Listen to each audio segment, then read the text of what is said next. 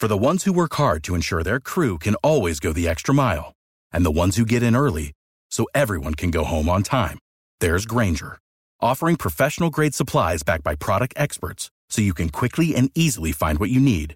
Plus, you can count on access to a committed team ready to go the extra mile for you. Call, clickgrainger.com, or just stop by. Grainger, for the ones who get it done. Want to bring you a little more depth and detail to our top national story. The second Senate impeachment trial of former President Donald Trump set to get underway today. It's on a single House article of impeachment accusing the now former president of inciting the deadly mob attack at the U.S. Capitol on January 6th. The WOKV political analyst Rick Mullaney from Jacksonville University Public Policy Institute will be watching along. And boy, you're able to educate your students not only on one impeachment, but a second impeachment of now a former president. History certainly is uh, being made with this. What are the questions and what are the things you're looking for? Well, you're exactly right, Rich. It is unprecedented. Uh, it's historic, and certainly, what, as you watch it play out over the next few days, today you're going to see a constitutional argument, of course, on whether it's even constitutional to have an impeachment of a former president. That will be four hours today. We know what the outcome of that is going to be. That will be advantage to the Democrats. They have the majority, and they have a few Republicans joining them. But when it comes time next week to vote, most likely next week, you're going to see that then the Republicans will probably, many of them will quit on the basis that it's unconstitutional. Beyond the legal argument, however, with the trial, if you want it, it's sort of a trial, uh, starting tomorrow. 16 hours per side over two days, much shorter than last year. Both sides do share the desire to expedite this some. On the Democratic side, of course, they will be talking about uh, the, the one article of impeachment, incitement to riot. On the, de- the defense for Trump will be, again, it's unconstitutional. But second, they'll be claiming this is political speech. It was not intended to incite a riot. So look for this to wrap up much quicker than last year although the Republicans and Democrats disagree fundamentally on so many things, they do agree on wanting to expedite this some. On the Democratic side, they'd like to move forward with the Biden agenda and that $1.9 trillion COVID relief package. On the Republican side, they're anxious to turn the page and to move on. Rick, how far do you see the House managers going? Uh, and they're essentially acting as the prosecutor here in presenting evidence and essentially audio and video from January 6th and even predating January 6th. Is there a fine line that they would walk with how much they present? there is a there is a fine line there, and this year's impeachment is a sharp contrast to last year.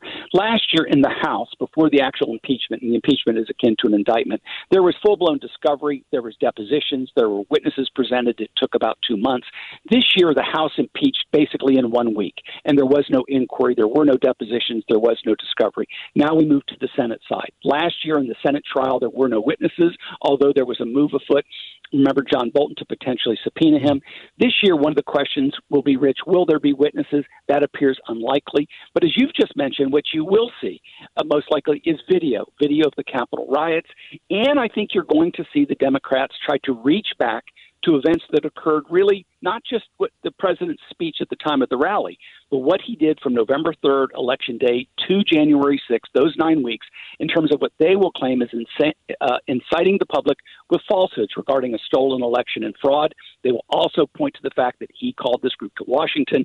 They will claim that his speech lit the fuse. They will also focus, Rich, I believe, on his conduct during the riot itself. Did he do enough? Why didn't he try to stop it? And when he did speak out in that video, they will claim it's inadequate. So look for those sort of four areas his conduct over nine weeks, calling the people to Washington, the rally present, uh, his speech at the rally, as well as what he did during the riot. How strong of a defense do you anticipate the former president's attorneys making without his actual testimony, which is evidently going to be the case that he would not be testifying? Well, that's really kind of the norm. He did not testify last year. Most often, whether it's a criminal trial or an impeachment, and the two are certainly not identical, you don't see the person who's accused testifying that often. So there's nothing unique in that. But I think their defense will be along three lines. One is that the proceeding is unconstitutional because really they will argue that the primary purpose of impeachment is removal from office, and he's already out of office. Scholars disagree on that, but that will be their argument. Number two, they will argue that this was political speech, it was protected speech, and he did not intend to inflame anyone to riot. In fact, while the Democrats may point to language to fight like hell, you can expect the defense to point to language where the president said, go peacefully and patriotically. And thirdly, they are going to most likely condemn the rioting itself. In, particular, condemning the violence, the property damage, the rioting, the storming of the Capitol, and claim that that is unacceptable and that no way did the president incite that. So those would be the most likely three lines of defense for the Trump defense team. One would imagine uh, how the Democrats would vote on the ultimate uh, guilt or innocence here. Are there uh, any Republicans that you would look to to say, I'm really watching them closely? I think back to Mitt Romney, the only Republican who voted uh, for conviction the first time around. Is it a short list of Republicans that you look to who might ultimately be swayed? It's a very short list. On the Democratic side, it'll be 50 50 to convict. Before we've heard any arguments, you know that the 50 Democrats are all going to vote to convict. Most likely on the Republican side, you're looking at at least 45, maybe 44 Republicans for acquittal. But there are five Republicans that people are pointing to, of course Mitt Romney, Ben Sasse from Nebraska, Toomey from Pennsylvania, Murkowski out of Maine. I mean, Murkowski out of Alaska, and Susan Collins out of Maine as the five most likely to convict. But in the end, as you know, they need 17 for a conviction, not five.